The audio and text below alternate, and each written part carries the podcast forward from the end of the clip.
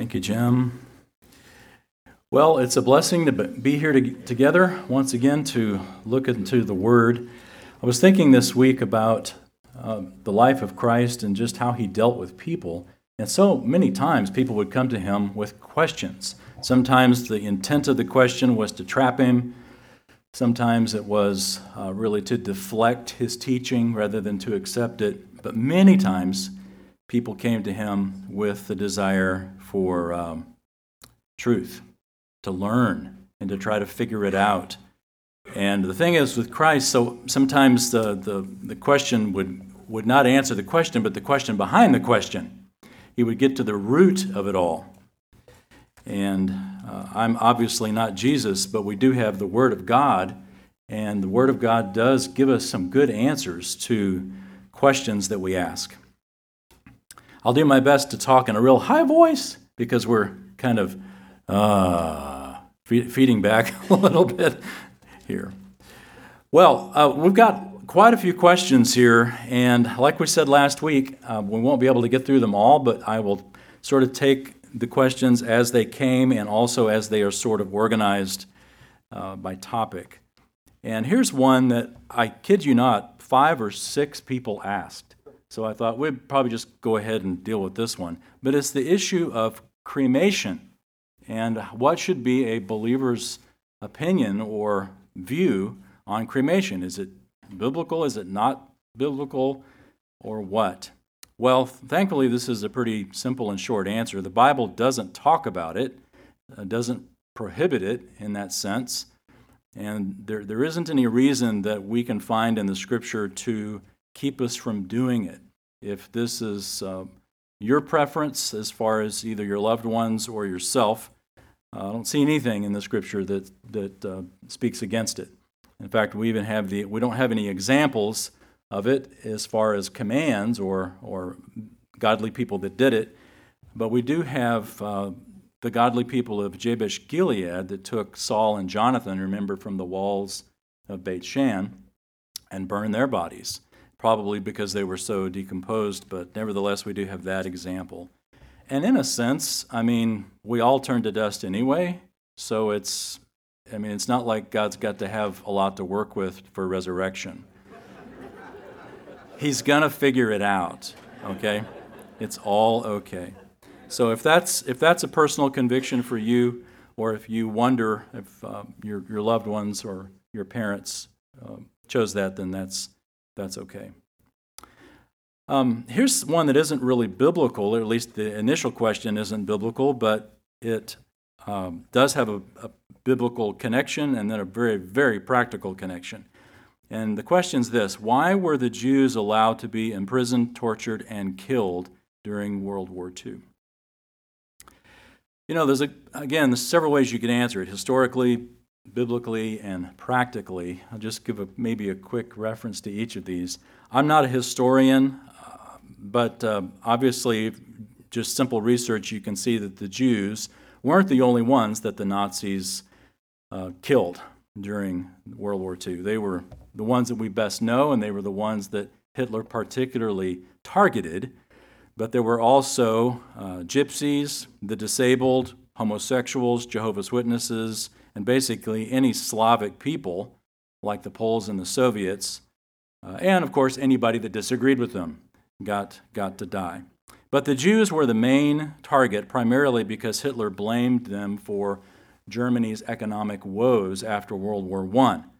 And um, if you read or are familiar with uh, what Hitler wrote when he was in prison, his book called My, My Life or Mein Kampf, he explains his whole jaded rationale for uh, killing the Jews based in his in um, Hitler's view of racial hierarchy, and of course, the Aryan race, from his view, was uh, the top of the totem pole. So he he killed the Jews for that reason. But biblically, you can also see behind it, Satan hates the Jews, and you can see throughout the Bible a number of times in history where there has been an attempt to obliterate uh, the Jewish race. Name a couple of those in the Bible.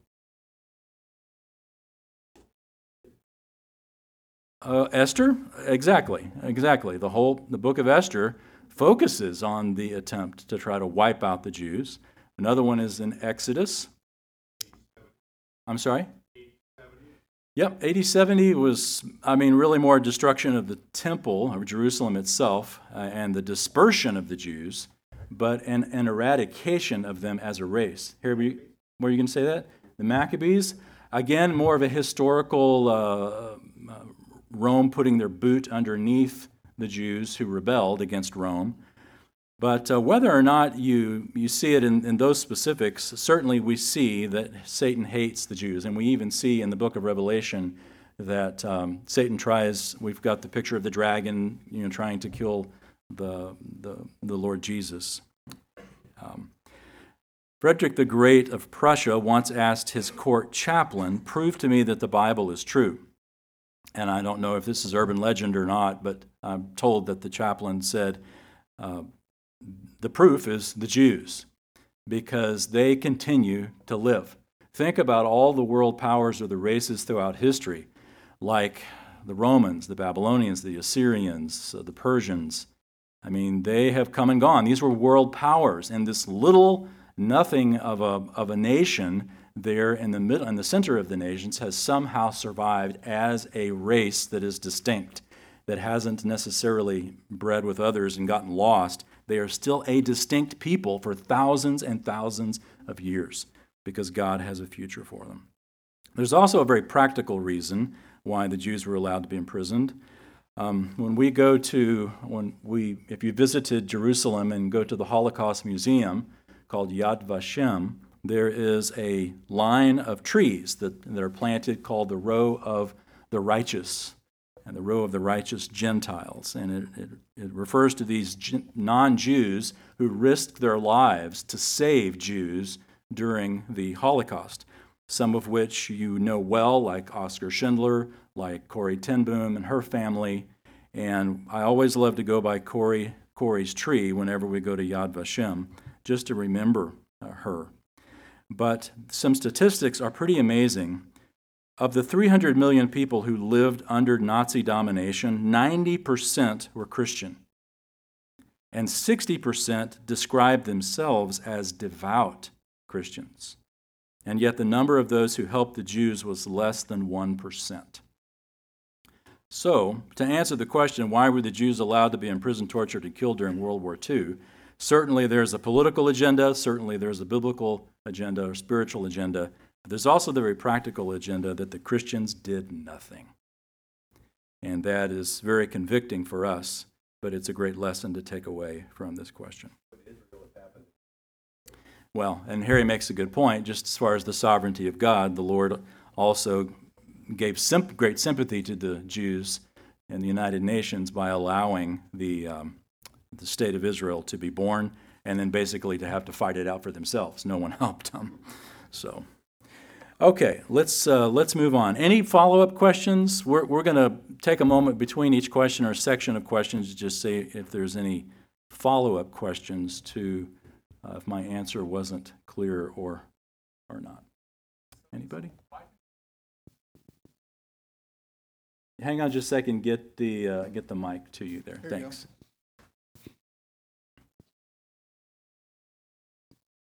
Wayne, my, my question was why didn't the Christians engage? Why didn't? What, was it fear or, or, or what? I mean, we could sort of ask the same question today.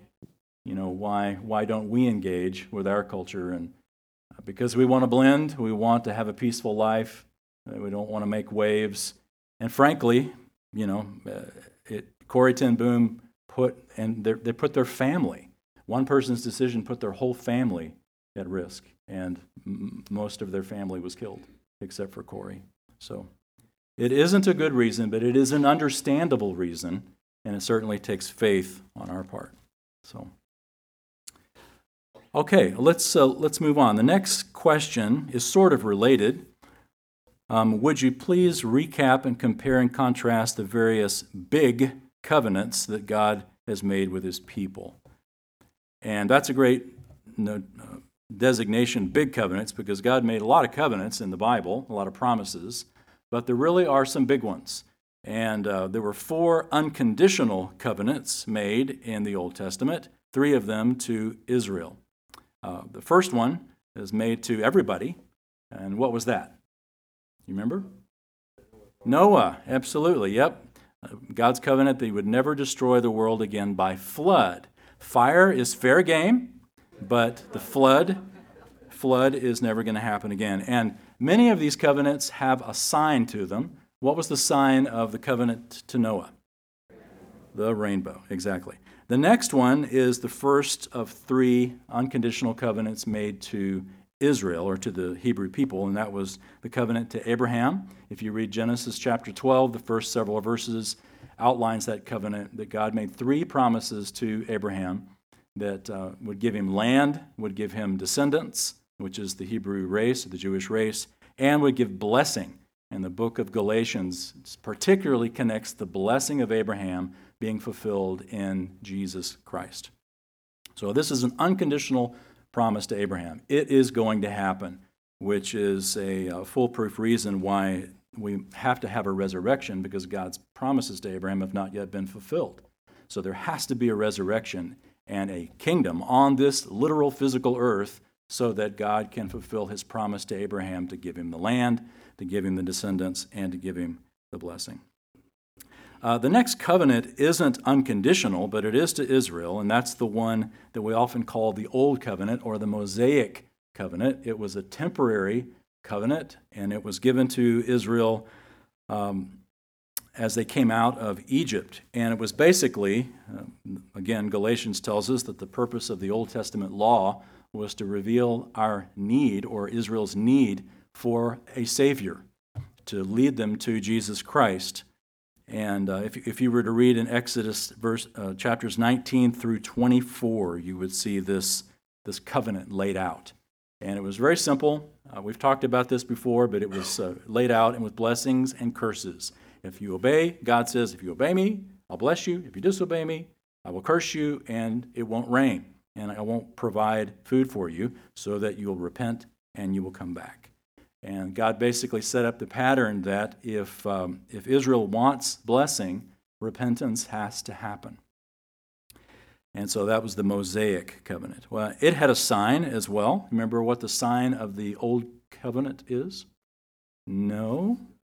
That was the, we skipped that with Abraham. The Abrahamic covenant had the sign of circumcision. The old covenant uh, Mosaic covenant, the sign was the Sabbath, the Sabbath day. That was unique to Israel. So the next covenant is the one to David. And if you were to read in 2 Samuel chapter 7, uh, around verse 16, you get the three elements of the, the covenant to David that God promised David that one from his house, from his dynasty, would rule on his throne, so on the Jerusalem throne, over an eternal kingdom. So, house, throne, kingdom. And again, this is fulfilled in Jesus Christ. And Matthew makes that connection. In the very first verses of Matthew's gospel, he says this is about the Messiah, Jesus, the son of Abraham, the son of David. So Matthew's connecting it to Jesus. And finally, the, the last covenant is called the New Covenant. And uh, there's no sign that we know of for David's covenant. There's no sign that we know of for the new covenant, none specifically mentioned. But if you were to read in Jeremiah, there are a few places in the Old Testament that talk about the, the new covenant. But if you were to read in Jeremiah chapter 31, uh, verses 31 through 34, you would see the, the elements of this new covenant that God says, I'm going to give a new covenant, not like the old one. The old one's going to pass away. The new covenant is going to be a permanent one in which I will place my Holy Spirit within you and I will forgive you of your sins. And Jesus said that this covenant started when he died. He said, This is the blood of the new covenant, or the, the new covenant in my blood. So on the cross, boom, new covenant begins. So these are covenants to Israel, but we get to enjoy the benefits of them, even though we're not Jews, by the same faith that uh, Abraham, David, and the rest had. What's that? Uh, Pentecost is not, we're not told that it was a sign, or the coming of the Holy Spirit. Uh, we aren't told that that's a sign of the new covenant, but uh, it could be, but we're just not told that it is. So we, we sort of have to guess. With David, maybe it was the unbroken line. With uh, the new covenant, maybe it was the coming of the Holy Spirit, but we just aren't told in the Bible that, it, that it's the sign. All right, any follow ups to that question? Okay. Here's sort of related question Can we claim God's promises to Israel for our own? For example, Isaiah 43 1 says, But now thus says the Lord your Creator, O Jacob, and he who formed you, O Israel, do not fear, for I have redeemed you. I've called you by name. Let's look at Romans chapter 9. Interesting, we were here just last week. Romans chapter 9. Can we claim God's promises to Israel for our own? You're reading the Old Testament and your Bible reading, and you see a clear promise to Israel. Can you circle that or underline it and claim it for yourself? Or is it something just to Israel? It's really a yes and no answer. Um, God's promises to Israel are God's promises to Israel. But the benefits of those promises sometimes spill over into other people's lives. Uh, when we think about, you know, when, when uh, you have the beautiful picture that the New Testament gives of adoption, if, if you are adopted into a family, then you get to participate in all the blessings of that family, even though you are not of that family. So the promises made to Israel are made to Israel, but there are some that we can actually participate in. So just to, to reiterate, Romans chapter 9, look at the very first, uh, let's look at verse 3. Paul writes, I wished I myself were accursed, separated from Christ for the sake of my brethren, meaning the Jews, my kinsmen according to the flesh, who are, present tense, Israelites, to whom belongs, present tense, the adoption of sons, and the glory, and the covenants, and the giving of the law, and the temple service, and the promises, whose are the fathers, and from whom is the Christ according to the flesh, who is over all God blessed forever. Amen. So, Paul is saying, in fact, he's introducing a new section of Romans that is very, very helpful for us to understand. Remember, Romans 8 ends with this wonderful promise that nothing's going to separate us from the power of God or the love of God. And a thinking person could ask and would ask, yeah, what about Israel? They rejected Christ is God going to abandon all the promises that God made to Israel because they rejected? And Paul starts in chapter 9 and goes all the way through chapter 11, basically saying, No, God has not rejected Israel, even though they have rejected him, because the promises are unconditional. And the implication there is they are still unconditional. This wasn't something that they lost now, and now everything goes to the church. So, flip now to chapter 11 in the same section and look at what Paul says about us, or about Gentiles uh, participating in this. Chapter 11, look down at verse 17. He uses this uh, metaphor, uh, not just adoption, but the metaphor of unnatural branches that are grafted into an olive tree. And he says, verse 17, if some of the branches were broken off, and you, being a wild olive, were grafted in among them and became partaker with them of the rich root of the olive tree. So you see, even though we are not native uh, to God's promises, we are grafted in, in the sense of using this picture, and we get to partake of the rich root we get to enjoy the benefits of forgiveness of sins, the filling of the Holy Spirit. Those of us who have placed our faith in Christ will get to enter the kingdom promised to Israel for a thousand years on this earth. We will reign with Christ on this earth just like Israel will. So there's there's still a distinction between Israel and the church, but there is a, a commonality of blessing that we get to enjoy right along with them. So, to answer your question, when we get to Old Testament passages, you always want to ask yourself two questions. First of all, what did this mean originally to Israel? And you can look very specifically and say, what was God's promise to them specifically? And then say, what's the timeless truth behind that promise? Because the timeless truth is what we want to gravitate to and say, okay, this is what we can apply in our lives. Here's a simple example the blessings and the curses with regard to uh, the Old Testament, when God says, if you, if you don't, I'm, I'm going to put you in a place where you've got to be obedient in order for it to rain. And if you don't, um, if you don't rain, if you don't, if you're not obedient, it's not going to rain. Does that mean that if we're not going to, if we don't obey God, that it's not going to rain here? No, it's not what it means. But that's there's a timeless truth behind that, the way God was dealing with Israel, that was applied in their context through rain. The timeless truth is God often puts us in places of utter dependence on Him so that we will stay close to Him, so that we will obey Him. Now, there's a timeless truth applied with rain for Israel that we can also apply in our situation. Why does God so often keep us so close to the edge of our means, financially, emotionally, etc., physically, health wise? Because it keeps us close to Him. That if we were just, you know, living in a place where we didn't have to depend on God, we probably would not. So, good, good questions. Any follow up on that? All right, moving on. As a believer in Jesus, I know that I will receive a new resurrection body. What happens to non believers? They have an eternal soul, but will they get a body reunited? Uh, yes, they do. Absolutely, they do. I'll, I'll just read a couple of verses here for you. You don't need to turn there, but just listen to Daniel 12, verse 2. Daniel 12, verse 2 says this Many of those who sleep in the dust of the ground will awake these to everlasting life, but the others to disgrace and everlasting contempt. So both the lost and the saved, both we're told will rise from the dead, one to everlasting life and the other to everlasting contempt. So both are eternal.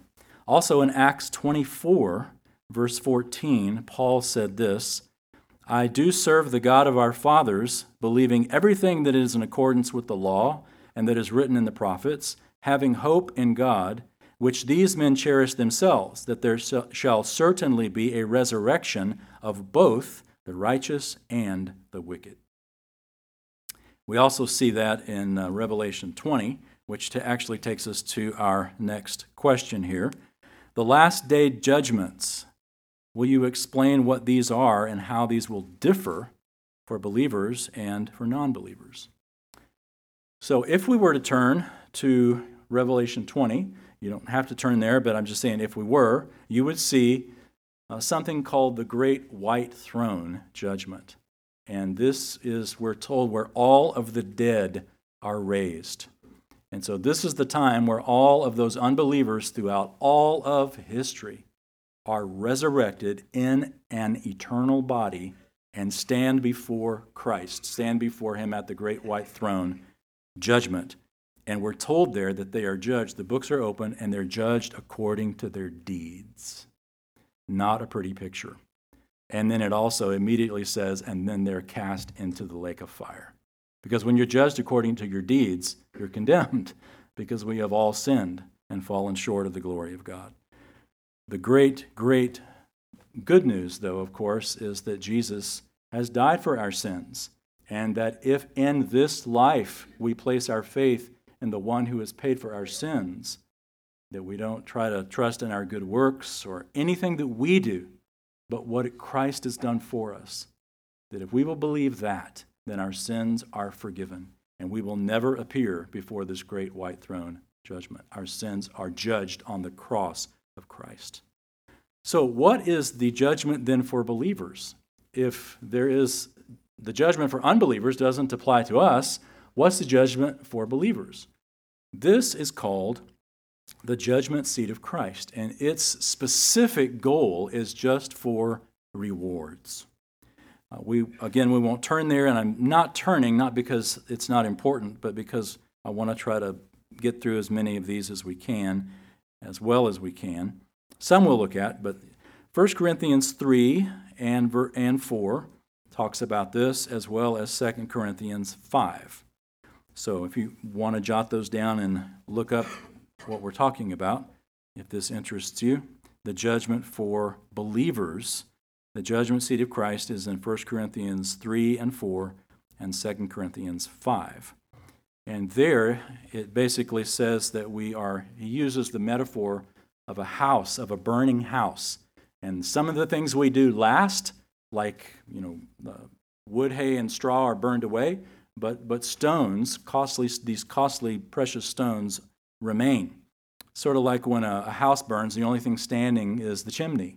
Uh, of course, chimneys these days are made of, you know, fiberglass and stuff, but you, you get the idea. And it's not that uh, our lives are burned up, but that, that Christ so thoroughly judges our works that it's like fire judging a house. And what, what is good remains, and we will receive a reward for what remains. And the good news is every Christian gets at least some reward. We're told each one will receive their reward. Okay, any question? Yes, yes. It may smell like smoke. That's funny, Harry. All right, anybody got a follow up question to that? Good. It's not something you need to fear. And by the way, it could happen today. The judgment seat of Christ happens right after the rapture, which could happen at any moment. So, okay, next question. These sort of relate to each other. I tried to organize them that way. Here's the next question When Jesus returns to earth, and then the, the, the verse that's in parentheses here is 1 Corinthians 4 14. Um, and I might just tweak that question. When Jesus returns, he doesn't return to earth in 1 Corinthians 4 That's the rapture. God will bring with him those who have fallen asleep in Jesus. Is my understanding correct that we die, we sleep until we are resurrected and reign with Christ for a thousand years? Then we go to the new heaven. I'm glad you asked about this. It seems that your question is really not so much on the order of things, but if it is on the order of things, I want to encourage you to make a like a $10 or less purchase. Uh, Insight for Living's got a great little bookmark timeline of future events. If you go to their website, insight.org, and just search their store for bookmark, I think is this and maybe one other one, but you can't miss it. And I mean, this is wonderful. You can use it for a bookmark, you can use it for a straight edge, which is what I use it for, but it's also got the timeline of biblical events on one side and then scriptures on the back. So if you're reading through the Bible and you think, now, wait a minute, what's the order of things again? This shows you. The rapture of the church is next, then the judgment seat of Christ for believers happens right after that, and then you've got the, the seven years of tribulation, the second coming of Jesus, uh, and there's a whole lot more details on here. But I sort of get from the question here that you're asking also about the sleep part of it, because the follow up questions that come after that. There is, uh, there's nothing in the scripture that uh, this is such a common mistake. The Bible never shows that at death our souls sleep, but they are always conscious. You always see that they are conscious. In fact, um, the, the reference to sleep is not in reference, it's not a metaphor for the soul, it is a metaphor for the body. Because if you sleep, then you also do what? You awake. Someone who is sleeping awakes. If, uh, if you're sleeping and you don't awake, you're just, you're just dead. But if, you, if a body is sleeping, then a body awakes. So the sleeping is a metaphor that talks about the body. The body rests, and then the body awakes. It's, a, it's really a, a promise of resurrection. But the soul, whenever you see a soul in the, in the Bible, uh, particularly in the New Testament, uh, the parables of Jesus in Luke 16, you've got the, uh, the rich man and Lazarus, very awake, very much present. Abraham is awake, yeah, he's speaking with Abraham. Um, and then, even in the book of Revelation, you've got Christians who have died are talking with God, and they are not yet in their bodies. Uh, the Apostle Paul also verifies this a couple of places. He says in uh, 2 Corinthians 5, he says, To be absent from the body is to be present with the Lord. He also says in Philippians 1, verse 23, that he desires to depart and be with Christ. Okay? Any follow up questions to that?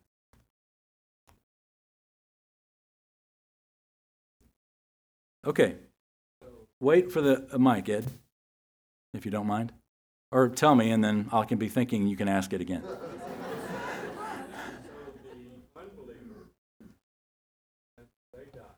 Ed.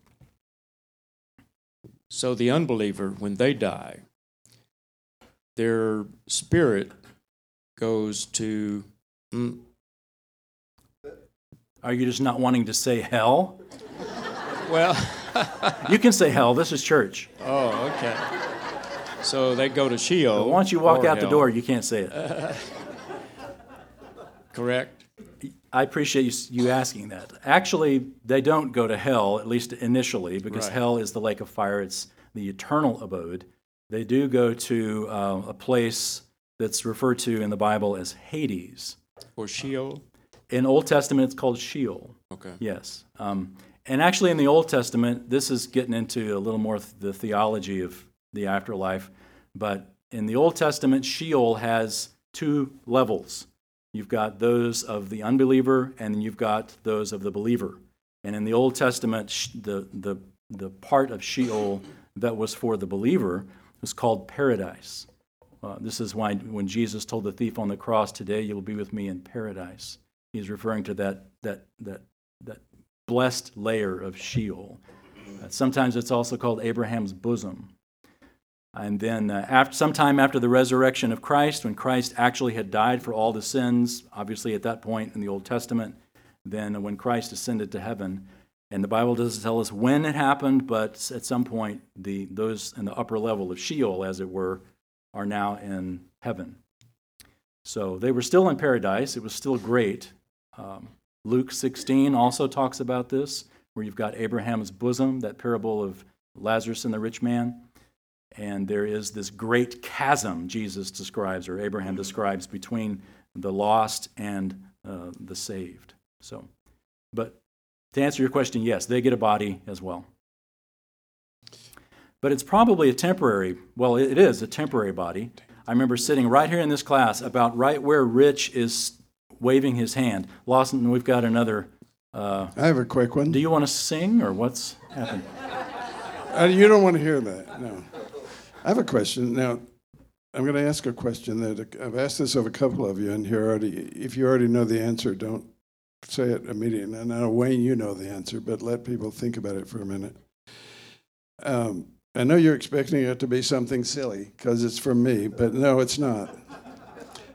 When we arrive in heaven, we will see something there that is man made. What is it? Something in heaven that is man made. Uh, uh, the clue is that the answer is in Luke. That helps. All right, we'll let you chew on that, and then before we're done, we'll tell you the answer. The answer is not in the Bible, it's sort of inferred, but um, Don likes to give us these burr under the saddle. Okay, so Rich, you had your hand up. Yeah, the the thing I guess where I see some haziness is we will be known to others. And I guess my question is how is a soul and I think that's just that we don't really understand what the soul is. How does a soul be known to others. And I think that's part of maybe where the Jehovah's Witnesses and others come up with soul sleep, maybe because they have no idea what's happening.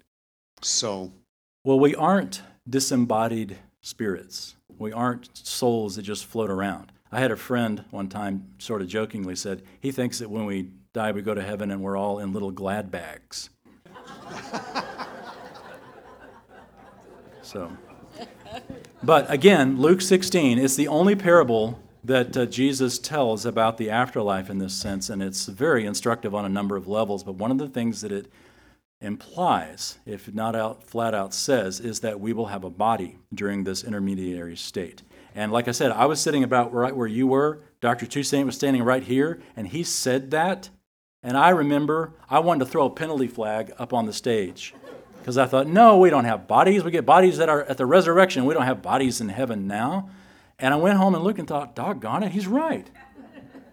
We do have some sort of intermediary body because evidently God did not create us to be without a body. He created us to have a body at every stage of our existence and to always be cognizant, awake, as it were. So, how, how that temporary body blends with our resurrected body that's in the dust, uh, only God knows. But to your additional question there, how will we know each other? We aren't told how, just that we know we will. Like at the, the, um, the Transfiguration, Peter knew it was Moses and Elijah, but no one said, by the way, Peter, that's Moses and Elijah. He just knew it. And how we're going to know that, we don't know, but we will, we will know each other. In fact, 1 Corinthians 13 says we will know fully, even as we are now fully known. All right, any other follow ups? We're running short on time here. Time flies when you're talking questions. Okay, let's see. We've talked to that one, we've done that one. Um, okay, here's another one. If dead Christians have been in a beautiful heaven for years and now must return to earth for a thousand years at the kingdom, might that be a big disappointment?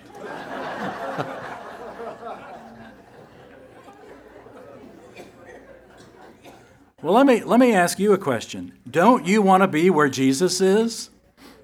Jesus is going to be in the kingdom. It will not be a disappointment at all because the goal of history is that thousand years, the second coming of Christ. I mean, when we read the Bible, the whole Bible is going toward Revelation. The whole book of Revelation is going toward the second coming, and the second coming in Revelation 19, and then you just got chapter, you know, 20, 21, and 22. But um, the whole goal of history is that thousand years of the kingdom of God. And we only know it's a thousand years because the Revelation tells us. Prior to that, we didn't know, just that it was a literal physical kingdom. The Old Testament is full of promises of the kingdom. And the kingdom is not heaven, you know, uh, when we go up to heaven, it's not heaven as it is now. The kingdom is Christ reigning on this earth, this earth, this earth for a thousand years, and all of us reigning with him. So, no, it will not be a disappointment at all. It is the goal of history. And here's a question that relates to that as well. The wonderful attributes of heaven found in Revelation 21, such as no more tears, no more death, no mourning, no, no, no pain, are not promised when a person dies and goes to heaven. Revelation 21 is a depiction of the new heaven on earth, and you only get there after you die and are resurrected and reign with Christ for a year. So you're right in the sense that Revelation does describe the eternal state, but it is also a description of the New Jerusalem and the New Jerusalem, we're told, in the eternal state, when God makes the new heaven and the new earth, that New Jerusalem is going to sort of descend. We're told it comes down. And whether it lands on the new earth or it hovers above the new earth, we don't know. But it, this New Jerusalem is likely, and again, this is where Scripture is not 100% clear, but I think, and many think as well, that this New Jerusalem is what Jesus was referring to when he said, I go away to prepare a place for you. So that place is described with the beautiful terms of, you know, the streets of gold and the pearly gates and all that. And Jesus has been making this so far now for 2,000 years. This is going to be a magnificent, magnificent place.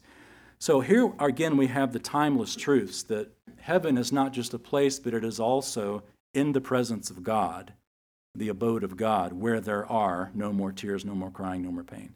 So there are elements of the eternal state that are also true today if you die. Um, what else? Anybody got a follow up on that one?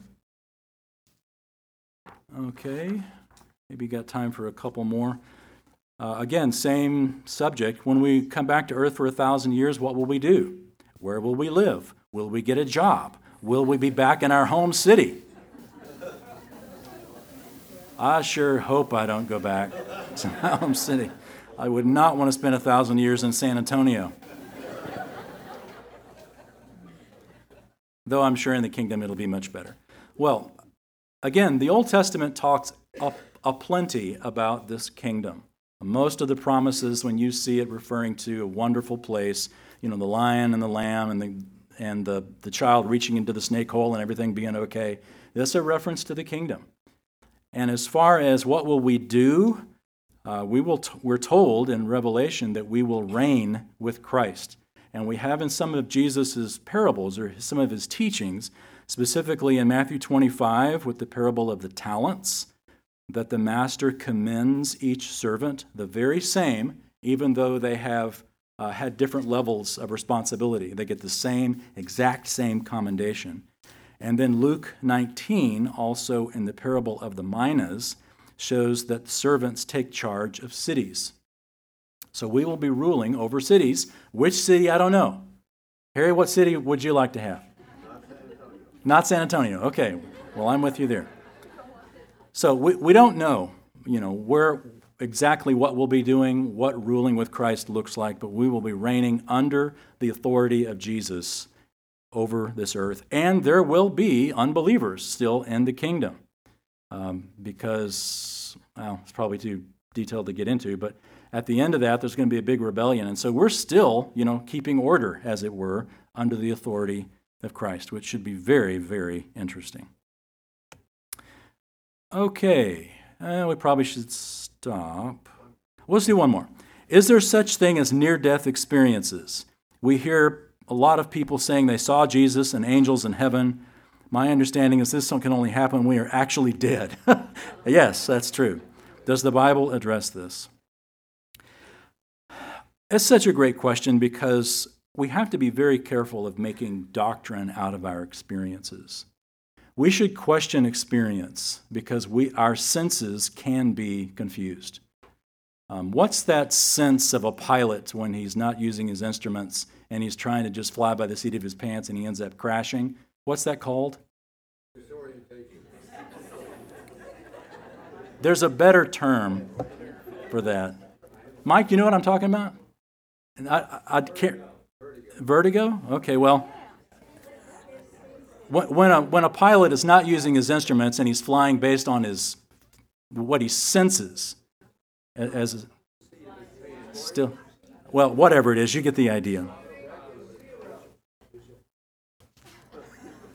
You get the idea. In reading the bible we have to we have to filter our experiences through scripture and not filter scripture through our experiences. So all this to say there have been many cases of those on their deathbed who seem who say they seem to see the beyond. You know that they're talking to people or they're looking. Uh, I'll never forget hearing about what uh, Steve Jobs' last words were. You know what Steve Jobs' last words were, according to his sister? Oh wow, oh wow, oh wow, and then he died. So who knows what he was seeing? It probably wasn't the next iPhone.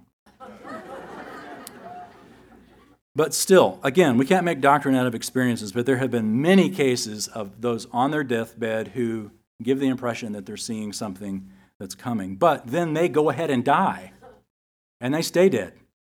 It's these the challenge is those who die and come back to life and then write best-selling books.